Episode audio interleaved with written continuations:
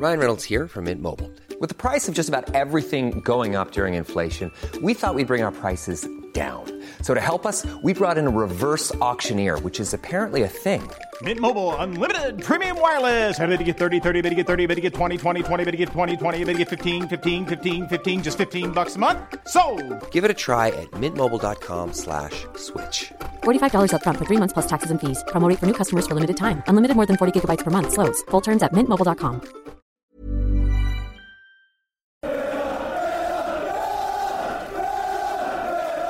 Hello and welcome back to another edition of the Holtcast in association with Acorns Children's Hospice. Cole Pedham here as always, and the Steven Gerrard era continues with wins, and that is all we want to see these days at Villa Park. Of course, a 2-1 victory at Selhurst Park on Saturday against Crystal Palace two former fantastic players, of course, in Gerrard and Vieira are not playing, I should say, managing against each other. I did see a picture actually of them playing against each other, so that's where that confusion comes. But nonetheless, of course, I do have Simon O'Regan and Danny Raza here with me as well to go through all the fun. So we're gonna touch on that for a little bit and then look ahead to Wednesday's clash at Villa Park against Manchester City and um, that guy named Josh or whatever the meme name now that I see on social media that people call him. Maybe Danny can remind me because I feel like I forget, or Simon could too. But, anyways, let's get to the fellas here. Simon, how's it going for you? Uh, not too bad, thanks. Um, another good win, wasn't it? I was I was in Nottingham yesterday in the daytime and night for a little boy's day out, and it was uh, that result coming through certainly made it a very very pleasant evening. Well, you know what? If it's one way to boost your day or boost your evening and give you a good night's sleep, you look very well rested. So, you know what? You can put that to the villa. I don't know why I just said that, but anyways, I basically just called you a pretty man. But oh well, who, who knows? I got to give you a little bit booster before uh, that Monday morning that everyone hates. But of course, we do have the man, the myth, the legend, the um, famous individual of this podcast. It's Sir Danny Raza. Danny, how's it going? Hey man, how's it going? You didn't have to introduce me like that. I'm good. How are you? Oh, I'm I'm fantastic. You know what? It's another Villa win. It's about what uh 519 on a Sunday evening for me. It's 1019 for these guys in the UK. We're doing a late night edition of this. For us, of course, you'll hear this first on the Monday morning, but like I said before, two wins on the bounce for Villa wins in the win column are always important up to 16 points i think that puts us right around the mid-table mark after sunday's results and you know what? It, it's just great to feel comfortable. We don't have to even have that thought right now of, ooh, we're getting too close to that relegation zone. We're doing well. We're playing well under a new manager, a new system, a new philosophy, and it's all happy days. But Danny, what were your thoughts on the overall game yesterday? Yeah, I think um summed up actually to be fair, uh by someone who I was watching it with was that I actually looked happy watching Villa. I actually looked happy for once watching the game, um, which is true, actually. Like, I enjoyed it. I enjoyed watching us. I think for the last few months or so, um, it's it's felt a bit like, you know, we're rolling over at the start. You're tense. You're worried what what we're gonna do. I only really felt tense for about uh, two minutes, and that was at the end of the game after we'd conceded. But in general, like I just, I just, I'm very confident that there's a plan there, and I think that's what that's what made me happy. Um, my biggest thing, the thing that I noticed most, and I won't go into it too deep, was it very much looks like Gerrard is starting to implement his system. The way that Matty Targett and Matty Cash were able to get up the pitch and uh, get inside, um, whilst whilst Ramsey and McGinn dropped back to cover, and Nakamba as well doing his job too very well. I must, I might add, that for me was the biggest thing. The way that Gerrard utilized the fullbacks, I think that's going to be a key theme in Gerrard's Villa going forward. Hundred percent. And the one thing I kind of want to give over to you, Simon, right now is Matty Targett. Of course, scored a goal yesterday, the opening goal of the game. Has had two brilliant performances back to back, and he looks like the last season's Matty Targett. Looks like he's finally found a little bit of himself, a little bit of that old identity, and maybe added a little bit to it as well already under Gerrard. But what were your thoughts on him yesterday? And I, I guess one other thing to add on to that, what do you think this does to his confidence? Well, obviously, from a confidence point of view, it's you I mean you can see the, the difference that, that he's already made the last couple of games. Um, I, I think with Targett, I think he, I think he got, I think he was injured or had an operation maybe in pre-season. So I don't, I don't think he had um, much of a, a proper pre-season like like the majority of our squad, to be honest. So I, I think that sort of meant that he was maybe always going to take a bit of time to get himself back up to speed this season. And I think probably the main thing is that I, believe last last game against Brighton was the first time since August, like the second game of the season, that that back four and Martinez had played together, and now they've two games in a row they've done it. And I think you can't underestimate how big that is. Your defense is constantly changing, the formation's constantly changing, and you're not picking up wins. It's it's going to be you're going to get problems. I think going back to what worked so well last season, certainly the first half of last season, and just sort of getting back to the basics. You, you know, as we say, you, you can see the difference in you're not just Targett, but, but the whole back four. You, you know, look at Tyrone Mings. He seems, you know, we all know that he, he can divide opinions, shall we say, on, on social media amongst some supporters. But I thought he was outstanding against Brighton, and from the uh, sort of highlights that I've seen, he was very good again yesterday. There's, I mean, there's one moment in the first half when Benteke powered through and Mings, you know, matched him stride for stride and outmuscled him. And it's just Targett, I suppose, is the biggest um, shining light, I suppose, so far from those first two weeks. But I think it's the whole back four, really, that you can just see what it's done, getting that consistency back together. Yeah, absolutely. I think it's that kind of whole notion of being as a, a unit, having that consistency, and as well, of course, we've seen Kortney Hause come in, and it's been chop and change. Ashley Young at left back, and we've seen a lot of movement here and there and everywhere. Um, Konsa, of course, missing through suspension as well. It's good to have that consistency. And I mean, it's only two wins on the bounce, and we have Man City next. So I'm, I'm never going to be too confident because, of course, it's Villa. We know what can happen with Villa. Um, it can get pretty dark at times, of course, but I don't feel really bold in saying that this back four and, of course, Emi Martinez in goal is a top 10 um, defense and goalkeeping tandem. I just, to me, I kind of see that as a benchmark of where we can go if everyone finally, knock on wood, and I'll, I'll do so right now. Um, I mean, it's kind of fake wood, but anyways, uh, no one really needs to know that. But um, it, it's just one of those things that everyone everyone can stay fit, firing, and healthy. I think we can finally achieve something. But Danny, the one thing I want to hear from you about is, of course, we saw Ashley Young yesterday start, and he's rolling back the years uh, not only from active play, but in set, uh, set pieces as well. And of course, we have Leon Bailey starting. So you have Buendia, of course, dropped, and of course, Danny Ings dropped for Watkins. So Watkins moves in the middle. But what did you make of the wing play yesterday in particular? Yeah, it's interesting. Again, it seems like the wingers pushing a lot, um, a lot, uh, a lot more inside under Gerrard as well. Ashley Young, I'm not going to lie, I'm not incredibly sure how much he does kind of from open play. I'm honestly, I think I think Simon might be able to help me out with that one a little bit more. Um, just as someone who's probably um at the at the games more often because I think it's one of those ones with the wingers and that kind of work. It's hard to it's hard to see what they do until they get the ball. Um, Leon Bailey as well. I think he had an okay game, uh, but I don't think it was his best game. I think I think he's still looking ever so slightly not quite there yet. But I do think that dynamism was important you know, having someone who who was gonna scare, um, you know, scare the Crystal Palace defense. I think someone like Tyrick Mitchell obviously had to had to do a lot to, to deal with him, really. Um, but I think, to be fair, one thing I will say about Young is that with Matty Targett on that left hand side, worked really, really well with him. When we talk about the wing play, it wasn't just Bailey and Young, it was Cash and Targett. Um, the fact that Targett was able to get so high up the pitch um, and help out Ashley Young was was good to see. The fact he was able to to run inside, I think there was. I know this is ever so slightly off topic, right? But if you look at Andrew Robertson and Liverpool, he played he played a very very he played one of his best games, for Liverpool for a while. You know, he was out with injury and everything. One of the things that he does is, and this is under Jurgen Klopp, who Gerrard obviously may well have learned a trick or two from, is that he gets inside the box. He makes those diagonal runs that you don't expect from fullbacks. That was something that we saw a little bit of from Matty Targett, and that, that really excites me. So now it does look like we're creating chances for Ollie Watkins um, from out wide, which is which is something I want to see. Ashley Young specifically, yeah, his set piece play, brilliant. Um, it's now two weeks in a row that he's that he's that he's given us assists. The the fact that he managed to get an assist from a corner this time made me very happy because we just don't get goals from corners. We just don't do it.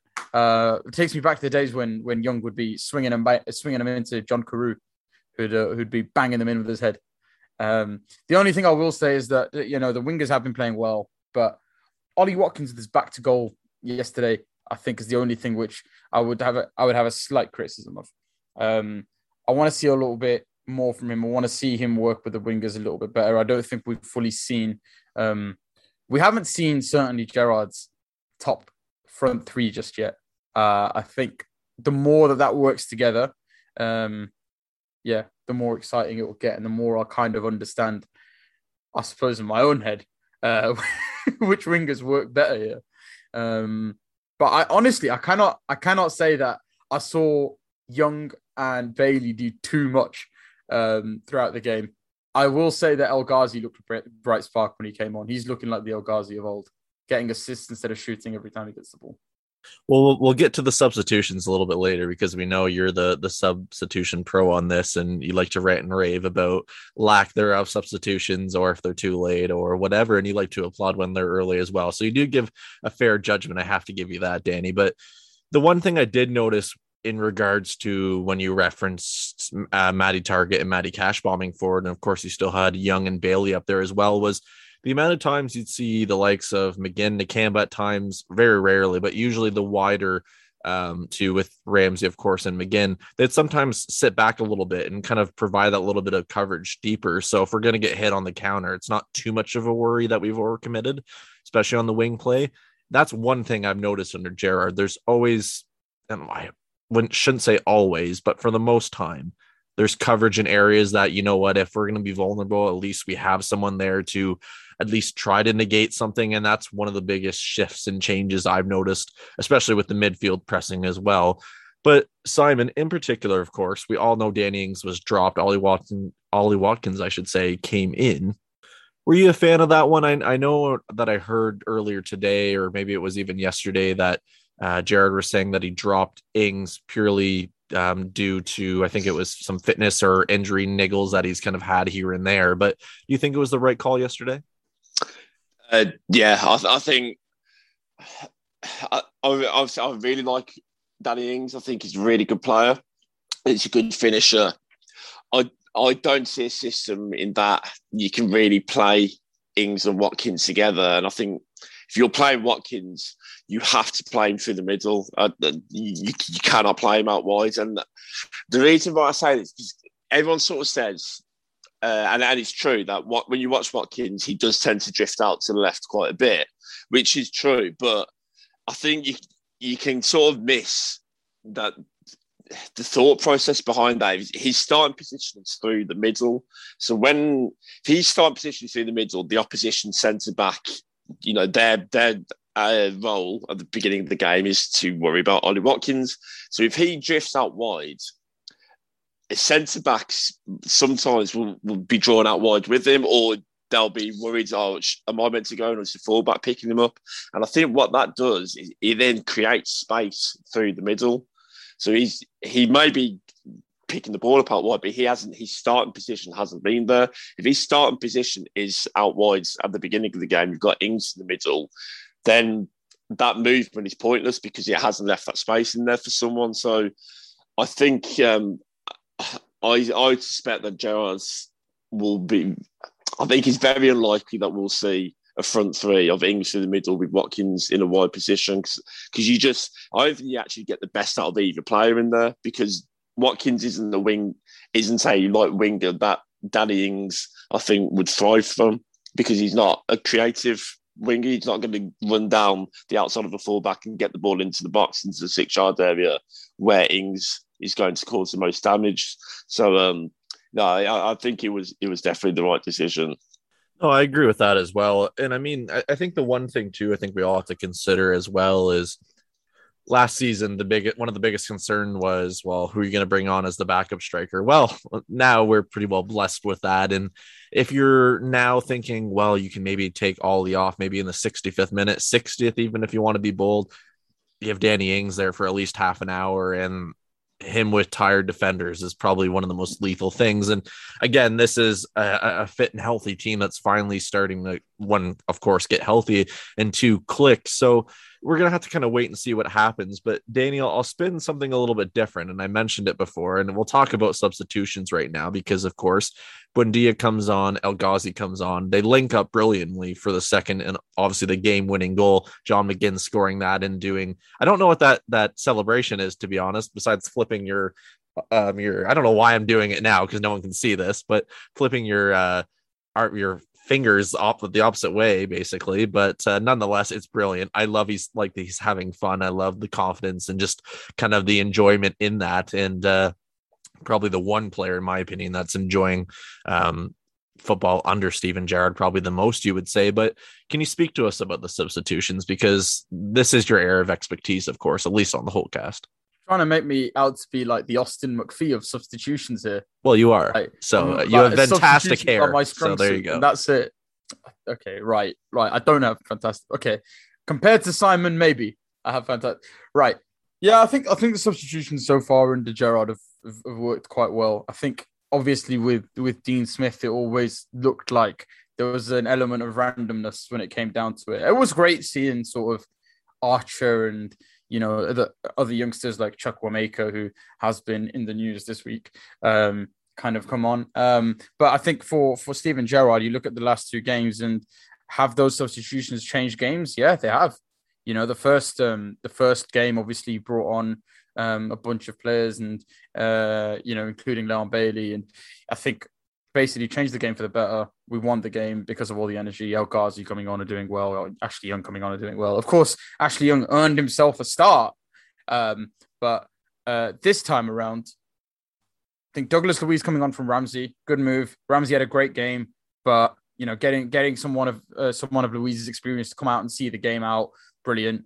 Uh, I think second second time, of course, El Ghazi's come on. I think Gerrard likes El Ghazi. I, I think there's I think Gerrard has I don't know he's seen something in it. El Ghazi we knew was a talented player, but there was elements of his game where you thought he was channeling his talent wrong. Like he at times he's he's unplayable. At times he can um you know he can he can be an absolute goal threat. But it always seems like he'll shoot. You always seem to know what he's going to do. And that's fine. But so far under Gerrard, is it? Am I right in saying he's got two assists? I believe so. I oh, that's a good question. I'm pretty sure. But anyway, it was an assist this time around. Yes, but he was involved in a goal the, the week before. So yes. he's, he's come on. He's come on and, and, done really well both times. And and actually, one thing that was great today was actually looking forward to seeing El Ghazi come on. There was there was there was times today thinking, yeah, El Ghazi um, or times yesterday thinking, yeah, El Ghazi's going to come on and, and play well, and that was good. Um, and then Buendia as well. Like I, it would have been a, it would have been sad to see him kind of sit on the bench for the entire game. I think that I think there's an element of Gerrard not wanting to kill off his confidence. Um, I'm not sure where Buendia fits just yet, but I think what we're seeing so far is some is some proper winger rotation, and that's good, I guess. You know, we're seeing, in my opinion, right? If you're going to play that pressing game high up the pitch, you need to switch up those wingers. You need to make sure that they're going to get the absolute um, maximum amount of running it. So uh, I thought I thought all the substitutions were good. Oh, there we go. Uh, an A plus plus from uh, Mr. Danny Raz. I think that's the it's first just, one in Holtcast history. It's just, no, it's not an A. Well, maybe yeah, yeah. I think I think it's just one of those things, man. Before, like with with with Smith, you're just thinking to yourself, bro, what are you doing? So the game needs a change. In this sense, in, in this case, you know, the game was already sort of in Villa's hands, but they needed to be a little bit more.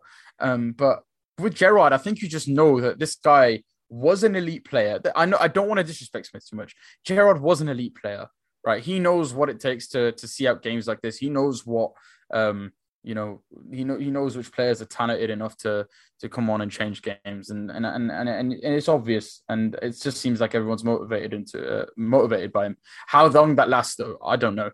Is he? Are they? Are they motivated because it's Gerrard, or are they motivated motivated because it's um new manager and they want to impress? I don't know. Um, I just hope it lasts. Well, I, I think the thing that helps Gerrard is the backroom staff and probably the size of it. Of course, you still have McPhee there as well. You still have Cutler there. Um, there's familiarity, which helps. And then I think just with the number of new assistant coaches, coaches, whatever that have come in, I think that can probably balance itself out. Because if you ever notice, of course, under Dean Smith, it was always him and Shakespeare standing together. Now you, you never see that the whole backroom staff sitting and you think we have like 20 subs. That's kind of how it looks from the screen, at least when I'm watching it. But um, he's always standing by himself.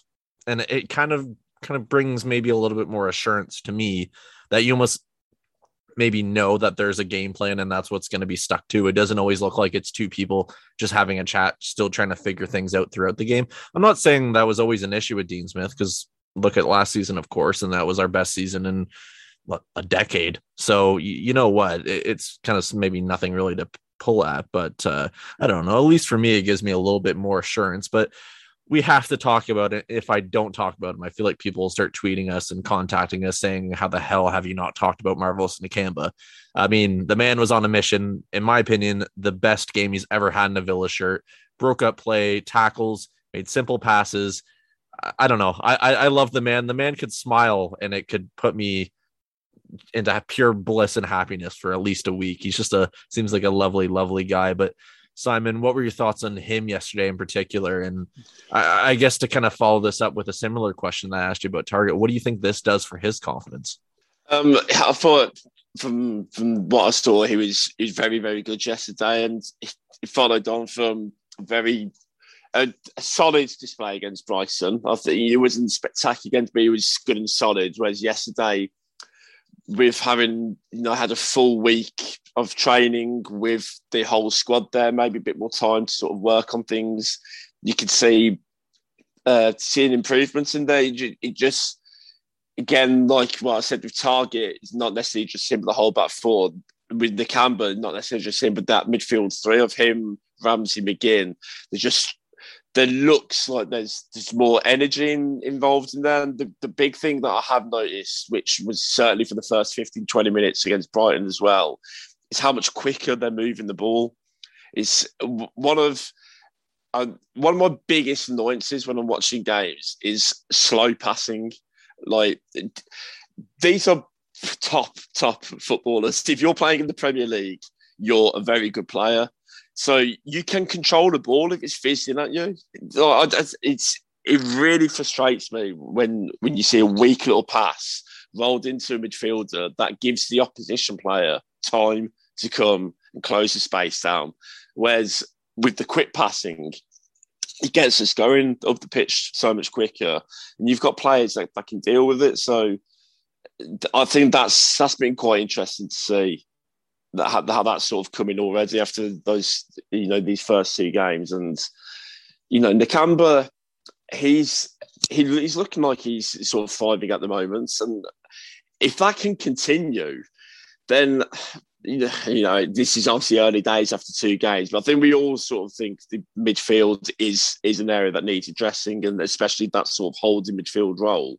But if he's if he can go and, and show that he's actually more than capable of fulfilling that role with people like uh, McGinn, Ramsey, or Douglas Luiz alongside him who are able to then go forwards, then you know maybe it saves us having to spend 40, 50 million on that player in January, and that money can be used elsewhere in the squad. I don't know. He's, he's certainly he's certainly a real opportunity now for him over these next few weeks to, to show to Gerrard and the rest of the team that he, you know we you don't need to go out and spend 50 million on Bissouma or James Ward-Prowse because because I'm here already and I can do the job.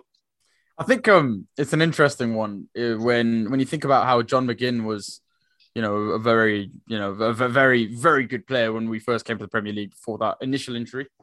Um, you know, the initial injury when when when Villa obviously got um got promoted first time round. And we almost felt like we haven't seen that same player since. Now he's playing better. Now you've got Jacob Ramsey, who in some some ways is a is an unknown quantity. What Nakamba's got in front of him there is two midfielders who are working a lot harder, two midfielders who are you know playing at the top of their game right now. What I hope is that that is going to be their actual level, and that they improve from it. I hope that that's now their floor. The the worry is that that's you know that's that's them running their asses off because because Gerrard is, is, is new here. But yeah, I'm hoping that that's their flaw. And with that, Nakamba kind of gets the license to do the work he's needed to do. Right, like you know, people talk about Nakamba's passing being awful. I don't think Nakamba's passing is awful.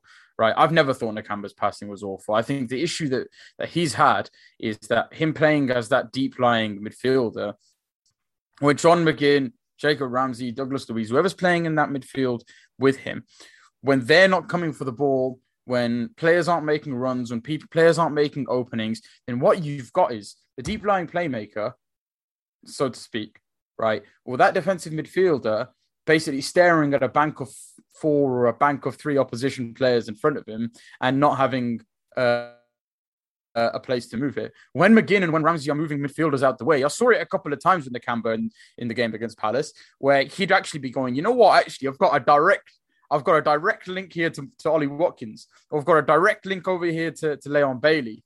Um, and I think that for me has has really made things easier for Nakamba and, and given him, you know, given the opportunity to do that. Look, defensively, I don't have any issues with him. I think I think Villa Villa have been working defensively as a unit brilliantly. I think right now Brighton and Palace is the other games where Villa have conceded the least number of shots. Um, suddenly out of nowhere. That's just from Gerrard coming in. So I think I think Nakamba playing better and Nakamba looking better. I think it is a symptom of having a midfield which is performing its best. I think Ger- Gerrard, at the end of the day, an elite midfielder. He's gonna he's he's the man who's gonna have the advice for these guys. Um, and it's again not like Gerrard was just a just an elite midfielder. He was an elite captain as well. So always been a leader. Um, and if if anything for McGinn, Ramsey, and Nakamba, there's no one better for them to learn off.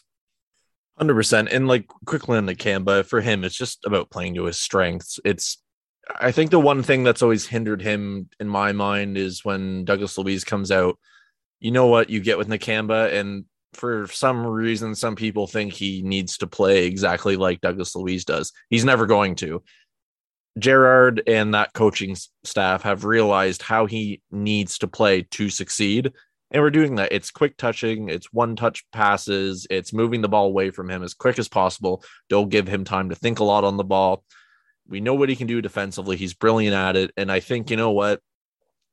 It's uh it's a good investment overall. If you look at the player that we signed a few seasons ago to how he's playing right now, it's completely different. He's on another level and you know what? If he doesn't have a future at Villa beyond the season, I'm just saying, I'm not saying I don't think he does or anything like that, then he'll be very, very good for another side if they can play for that. But uh, to his strengths, I should really say. But it's brilliant to see because so many people have written him off and thought, you know what, he's one to chuck out in the bin basically. And it's been like that really ever since he's joined Villa. So it's good to see him kind of taking the chance and to be honest, in my mind, Douglas Luiz has to do some very, very hard work on the training pitch to really gain that position back in my mind full time with how well Nakam was playing. Maybe it'll benefit, of course, playing Man City on the Wednesday with the short turnaround, but we'll have to wait and see. But let's get over to the three word summaries from Twitter. Of course, you can tweet us at 7500 to Holt after every match and get your three word summaries over to us, and we'll read a few out. So I'll do that right now. We'll start with uh, Stefan Phillips saying winner from McGinn, Michael Rudd saying young, marvelous McGinn. Um, let's go to Jazz Singh, hard fought victory. Uh, Gerrard, Gerrard, Gerrard, sorry, Lamprey, sorry, Gerrard. Uh, Buendia's pre assist. Uh, let's go to David Bladden. Fuck in mega. I like how we broke that just to get three words in. Very creative. Uh, Liam B. Super Aston Villa. And we'll do two more here. We'll go to Mitch underscore UTV. Daddy Stevie G. uh, interesting one to say the least. And we'll finish with That's brilliant. it, it, it is. I, I, I do love that one. Um, oh, there was one I did want to. Oh, here it is. Um, Nin, Ninjan Gula. I've butchered that, but if you're listening to this, I do apologize. I butcher a lot of things. Marvelous Nikonte. Um, I, I think that's the best way to finish that one. Also, very good, um, quirky little three word summary. So, of course, thank you very much. And of course, you can tweet us at 7500 to Holt in the future. Well, guys, let's get to the uh, match ball part of this, and then we'll talk a little bit Man City on Wednesday because I'm sure we're all very much looking forward to how that could potentially go, um, depending on if that one fella does decide to not be injured for once in his life.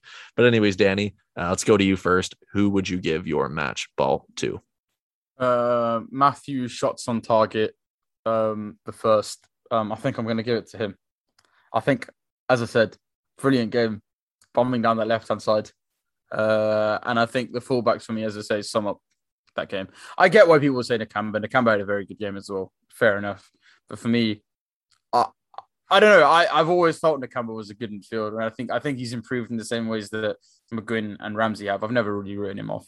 So I think I think for me it's going to be Matthew Targett. I think brilliant, brilliant performance from him, and I'm excited to see how these fullbacks um get you know how they how they play under Gerrard. I thought I thought before when we were playing five at the back and him and Cash were playing wing backs, I was thinking, no, this isn't right. He looks uncomfortable, and now he's you know doing defensive work and getting the license to go forward, and heck, you know he does look comfortable. So um clearly Gerrard's got him playing a particular way, and yeah, I just hope he's back because we were worried about the left back position, and, and now I'm glad that.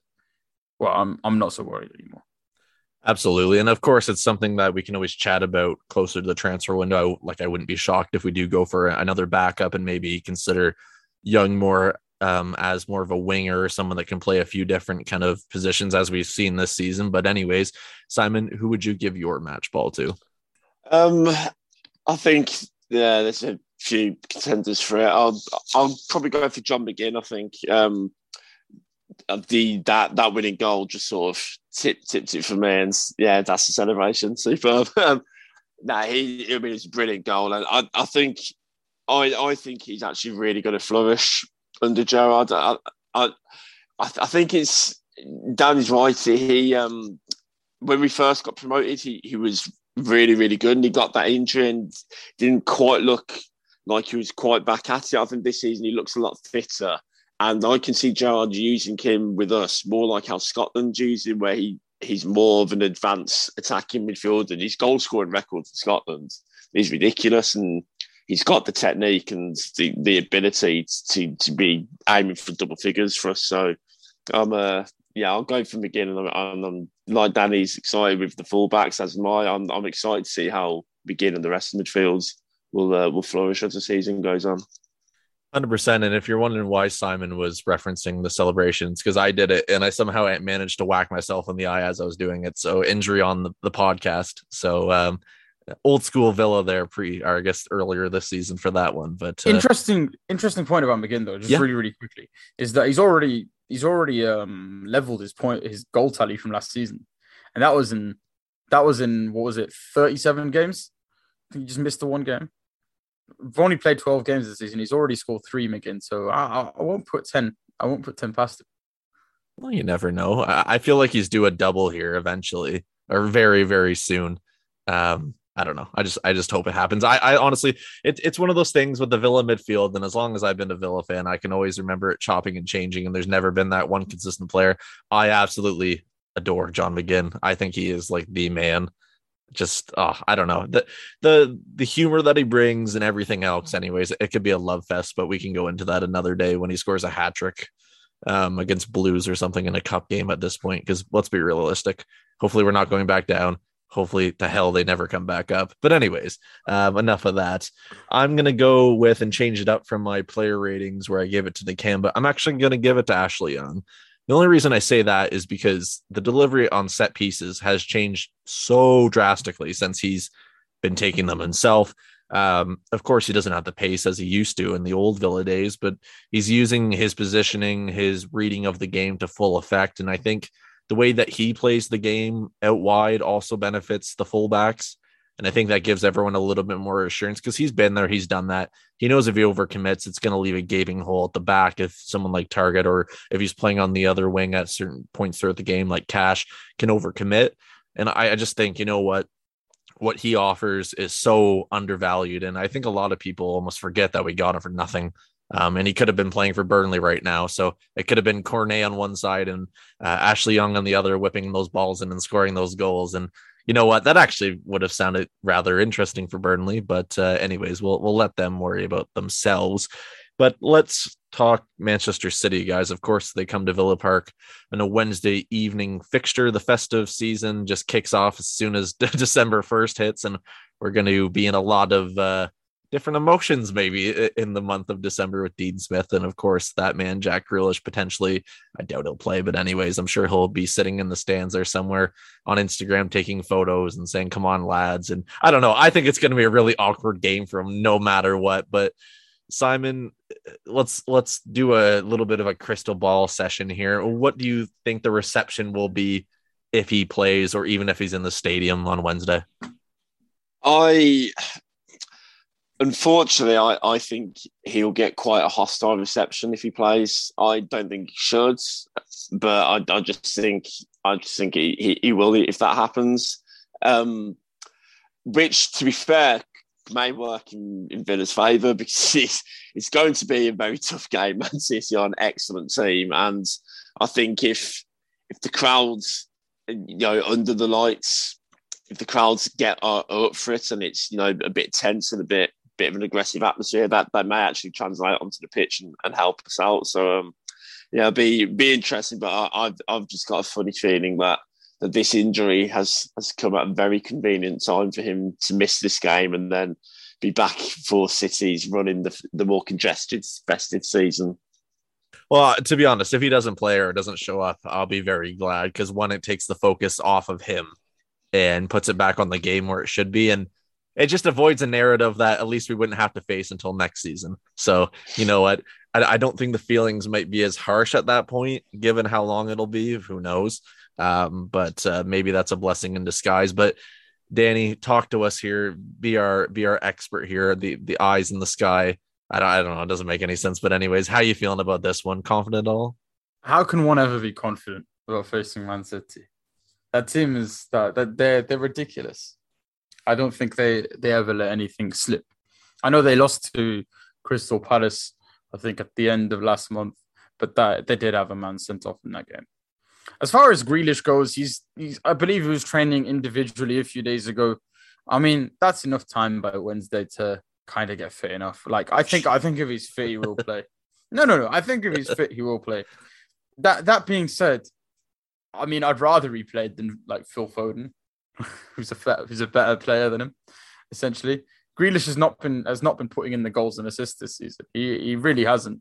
Um, and it's I'm not saying he's a bad player. Like obviously he's brilliant, but if if if he does play, like it will be a hostile.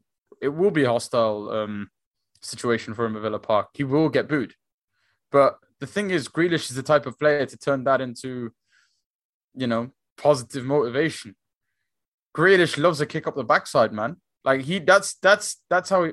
Like the the absolute best thing that Villa could do is give him no reception at all.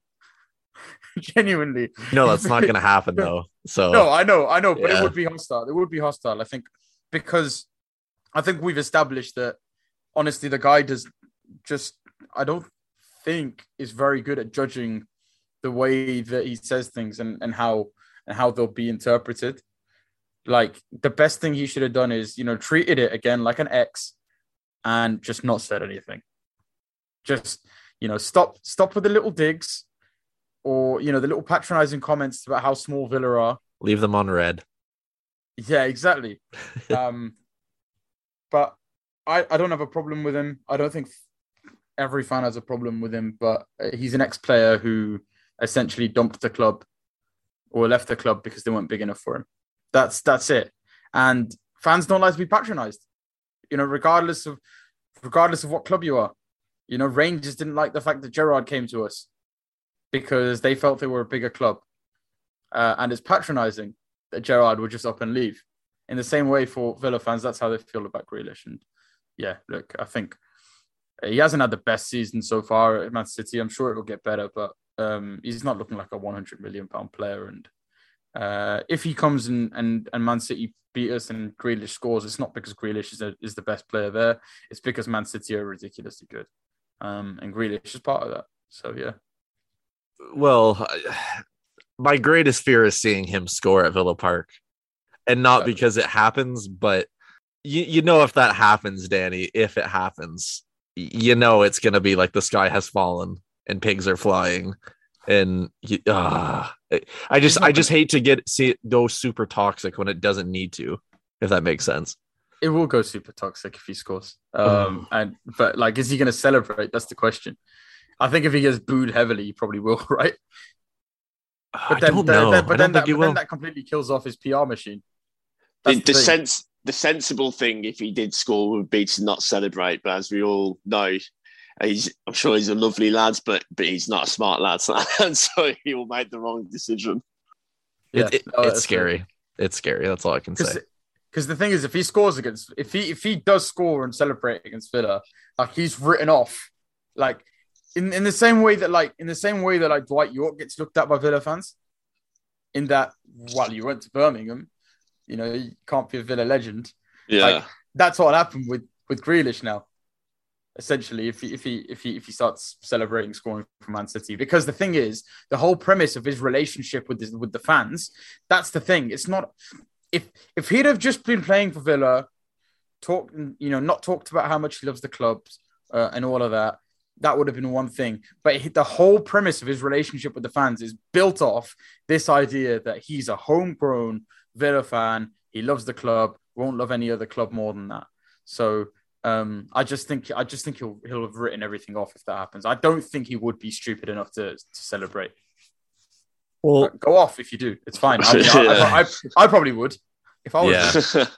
uh, just how weird can you uh, like? I I do want to actually kind of break this down to how we think Villa might set up and how do you think Steven Gerrard will approach this. But the one thing I do want to put out there is how odd is it going to be see potentially that McGinn is tackling Grealish or things like that. You know what I mean? It, it, like it's just like we we will get used to it eventually, but it's just so weird, is it not? I I think if if Grealish plays, I guarantee within the first two or three minutes, McGinn is going to go absolutely through him, which is what you I'd want to see. I'd want to see that, you wouldn't you? Oh, what? Oh, what's what's the reception to be when he goes down for the first time? it's to be like deja vu. Oh God, that's to be the biggest one where it's to be ironic to see a Villa fans boo that because we all loved it for so long. But anyways, Danny, I'll pass this one back over to you. How do you think Steven Gerrard and Villa set up for this one in particular? He's not to change anything. I mean, he might, uh, you might switch out. He might switch out personnel, but I don't think he's going to change anything. I think this is where we're going to struggle. Like our defensive organization is brilliant, but how do you prepare for whatever Man City throw at you? It's going to break eventually. So this is going to be Gerrard's first real Premier League test. Like this is like the thing. The thing with with Manchester City is that if you can get a result, it's great. But the thing is, it's a default three points lost. Like it, that's it. It's by default, Man City will start will will will steamroll you that's the way that team works. That's that you know that is how it is with them. Like the the, the idea of Man City is that you'll that you will win. Um, I don't know, 25, 30 games a season, and you know you might drop a couple of points somewhere. Like that's that's the way that team works. So uh, just with with everything that they've got and the way they're playing at the moment, uh, I think you know look look what they did to PSG this week. You know, turned it around even at one 0 down didn't mean anything to them. They just kept playing their way. Um, I think, yeah, I think I think this is going to be a, a tough one for Gerrard's boys. I don't think it will be a 4 0 steamrolling. I think maybe we'll lose 2 or 3 1. Although, what I think may happen and the danger is, is that if Villa do go down and then concede another, will all that confidence that Gerrard has given them will it set back into that frustration that we've seen from them uh you know in the Dean Smith days of a couple of weeks ago that's what you that's what you start to wonder will will that panic set back um that's what I wonder about So I'm gonna say three one Man City for now. Fair enough. Simon, how do you see it? Yes, I mean, I, you sort of right. The game's to sit in Liverpool off and think if you can if you can grab a point out of them, then then great. It's it'll be interesting to see what the eleven he picks is because I agree that I don't I don't see him like changing system or doing anything you know significant like that for it. It'd be, it'd be interesting to see what eleven players he actually picks for it. I mean, obviously, you know, City when when they're when they're at their best, you, know, we're just not going to be capable of of competing with them because they've just got much better players than us.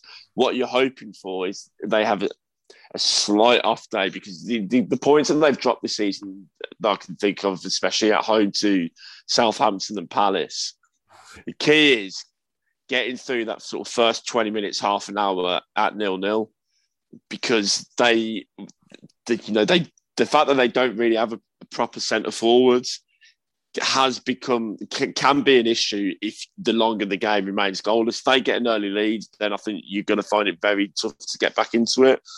But you need to. I'd, I'd like to, to, to stick with the, the formation because you want to be defensively solid, but you need to still have try and offer some sort of threat because they they can be beaten. It's very tough.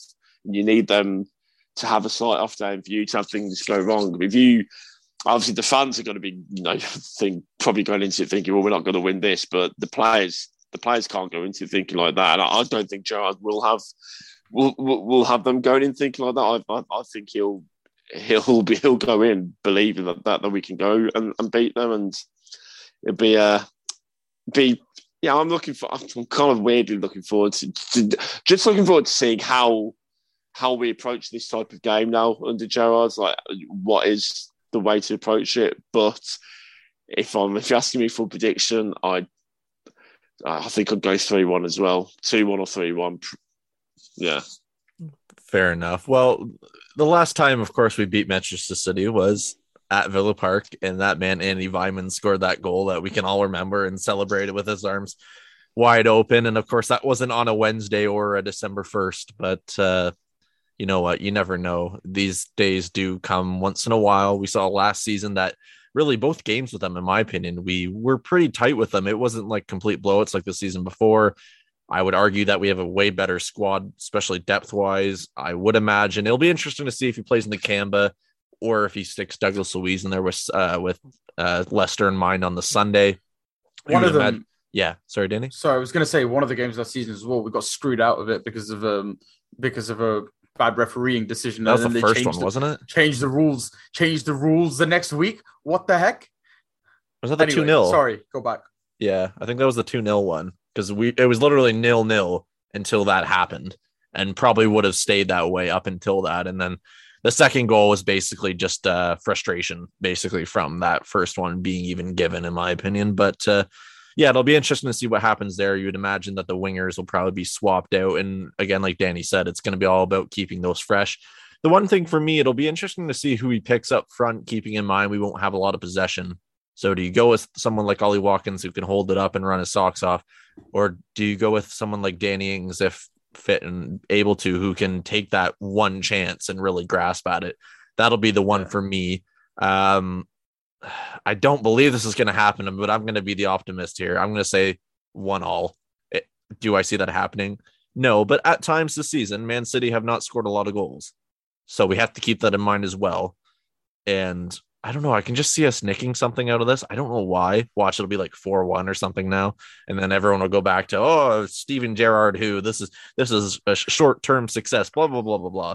But, anyways, that's that. Um, guys, before we wrap things up, shall we play a game?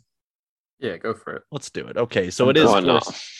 It is the game without a name. We still don't have a name, and it'll probably just be called the game without a name from now on. So, of course, if you're new to the podcast and or have listened before and are just kind of coming in back into this, uh, we have a new game. Uh, Danny already kind of knows what's going on. I'll try to explain it again uh, better than I have in the past, of course. So basically, I'll give each of these guys the name of the player. They'll have to guess and or basically say how many name or clubs they can uh, that they played for that they can name if that makes sense i'm butchering this but nonetheless Um, so say if it's a player that has played for eight clubs, uh, for example, Simon could say, "Oh, I know five. Danny could say, "I don't know five or six, obviously in this case."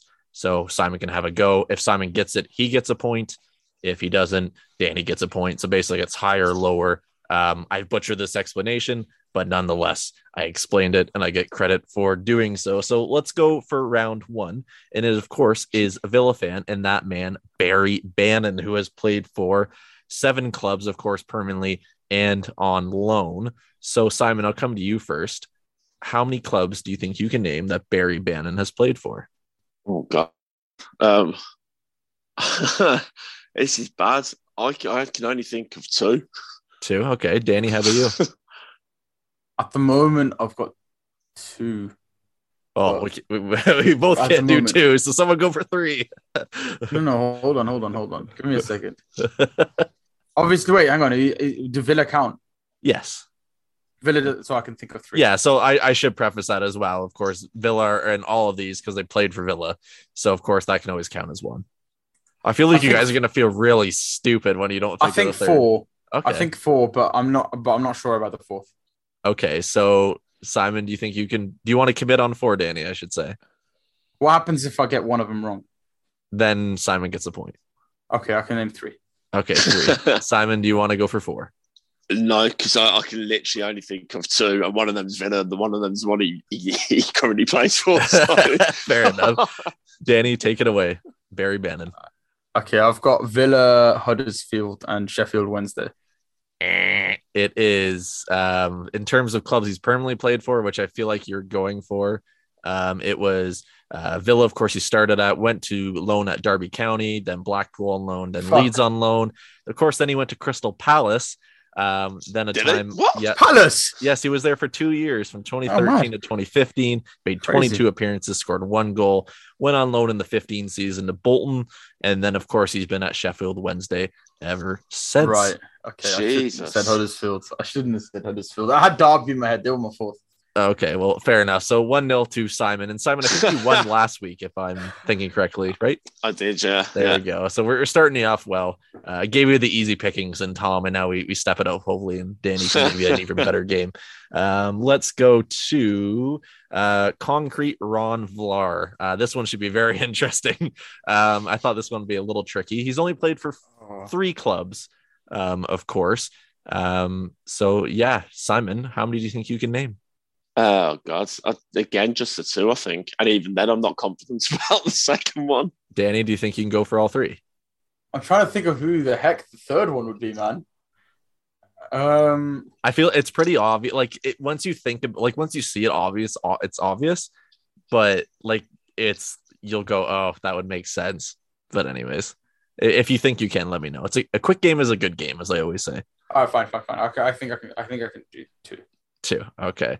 Um, so who's going for three? Or Nah, I, I, I, you know, I'm not even actually confident about the second one, so I, I think I can only do one. okay, this is really bad. okay, Danny, go for two. Okay. Um, Villa Yep. was another one. This is where I know I'm going to screw up. Was the other one Feyenoord? Correct. Okay, Yes. fine. Yes, the other Alright, team okay. that he's played for twice from 04 to 06 and of course after Villa from 2015 to 2021 was AZ. Oh, Alkmaar. okay. AZ Alkmaar? Okay, okay. Cool, Yeah. cool, cool, cool. Yep. So yeah, that's that's always I usually find people get the one before and after, but of course with Dutch football it's always kind of tricky to get all those. He's actually made quite a few more appearances Villa than I actually thought to be fair, 79. And we can always remember the two goals he scored as well. Uh, but uh, guys, there's a third one. I have two different names and I couldn't decide. How, do you want to Just do them go both, man. Just do them both. well, no, because that doesn't make any sense because then we don't have a winner if it's a tie. But anyways, and I don't have a fifth because I don't plan that well ahead. Do you guys want to go for a guy that's played for nine clubs or eight? Go for the nine club, man. Go yeah, the go nine? nine. Yeah. Okay, Nine well, club, yeah, you might hate me because it's Nathan Delfouneso. Um, Okay, okay. and you could have had Emmy Martinez. But anyways, um, it would have been a lot easier. But on. anywho, Oh, God, so- this is terrible. so nine clubs. Keep in mind he's went on what one, two, three, four, five, six loan spells um, out of those nine clubs. So uh, Simon, how do you think you can name out of nine for Nathan Delfouneso? Oh god. Um, I've def- there's definitely two. Your favorite um, number is two. I can already, I can already do you three. But I but I, no, three. I, I'm I'm sure I watched him playing. a- He was there was a game on TV the other day and he was playing, and I Well, he still does can't play. for, the li- for the life of me think what game that was. I think I think I can go three. I think. okay, Oh, well, Damn it. Danny said three, so you have to have to go give him it or go for four. I feel like honestly, I feel like you have a good shot going for four and just random, like honestly. All right, I'll, I'll I'll go. I'll go four and yeah, chuck a hail mary in. Okay, well, blame me if you lose this, but uh, so Nathan Delfouneso, who's now 30 years old, makes me feel very old. But uh, yeah, Simon, have a go at four, Okay, so you got Villa. Yep. Blackpool, three times. and um, I think the game that I saw the other day, Bolton. Uh huh. Right now, I've got to try and pick a fourth one out of thin air.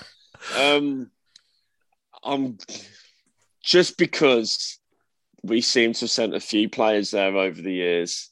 I'm going to have a stab at Nottingham Forest. I had So- four, by the way, Cole. Sorry. I, I, I, I named three other than Villa. I, I had two of the ones that Simon had. That's okay. I've already I've already won this round. I've already won this yeah, round. Yeah, so you've won. You've won the game. So my- so- congratulations. So I got Bolton and I got Blackpool. Yeah. I also had Burton Albion. no, he has not played for Burton Albion. Well, that's cool then. It's good that Simon won. so he started his career at Villa. Of course, he was there from 08 to 2014, 31 appearances, two goals. Um, his time at Villa, he's been on loan, I think, five times Burnley, Leicester City, Blackpool, Blackpool again, and Coventry City. Then went to Blackpool permanently in 14 15. Then went to Oh, fuck, Blackburn man. Rovers from 15 to 16. Was at Bury in 2016, 2016 to 17, Swindon Town, 17 to 20, Blackpool again. And now he's at Bolton. How do you go to Blackpool that often? He must he must love it there. I don't know Yeah. many people who do, to be fair. But anyway, he, he must love the, the pleasure beach there. the crazy the, No, thing about the fairground rides. He looked like such a good player when he first came through, and he was so He- young. yeah. well. He was 17, and I guess it was just Martin O'Neill, man. Um, I mean, to, to be fair, I, I think his subsequent career in this club suggests that he maybe wasn't as good as we initially thought Maybe. well. Danny, he was very it- fast. Keep this in mind, Danny. Um, his literally it took him to break 50 appearances for one club. He didn't do that until 2017 and um until 2020 with Blackpool, where he made 125. Before that, his highest was man. 2012 13 with Blackpool. That man played Europa League football. yeah. His Wikipedia has a, a As picture did of Barry him Bannan, I guess. his Wikipedia has a picture of him sitting on the ground balancing a football like Ronaldo or Ronaldinho would do. So it kind of makes him look like he's mysterious and should have been this kind of superstar, kind of like a Ravel Morrison. But uh, Do you nonetheless, remember that class of youngsters? yeah. How many how many different classes have we had that are supposed to do something and didn't? So hopefully this is the next group with uh hopefully Chuck Chukwuemeka signs a deal. But anyways, we won't discuss that. We can discuss that another time because we've done this for long enough. But uh should we wrap it up there, guys, or do we have anything else to discuss? I think I'm all good. All good, all good. I'll let I'll let Simon and Danny go to bed. I thank them very much for joining me on a on a late Sunday evening. Of course, they probably have the Monday scaries or the Sunday scaries, whatever you want to call them.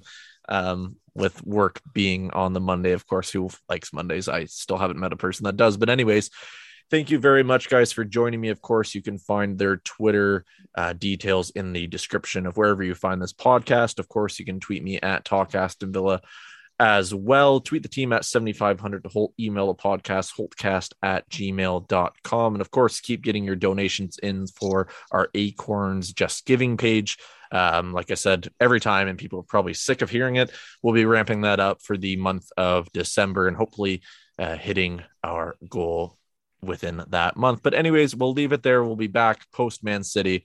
Hopefully, we don't get smashed. Hopefully, we get a point. We continue this roll and happy days going to the Christmas festive period. But, anyways, like I said, we'll leave it there. And don't forget up the villa.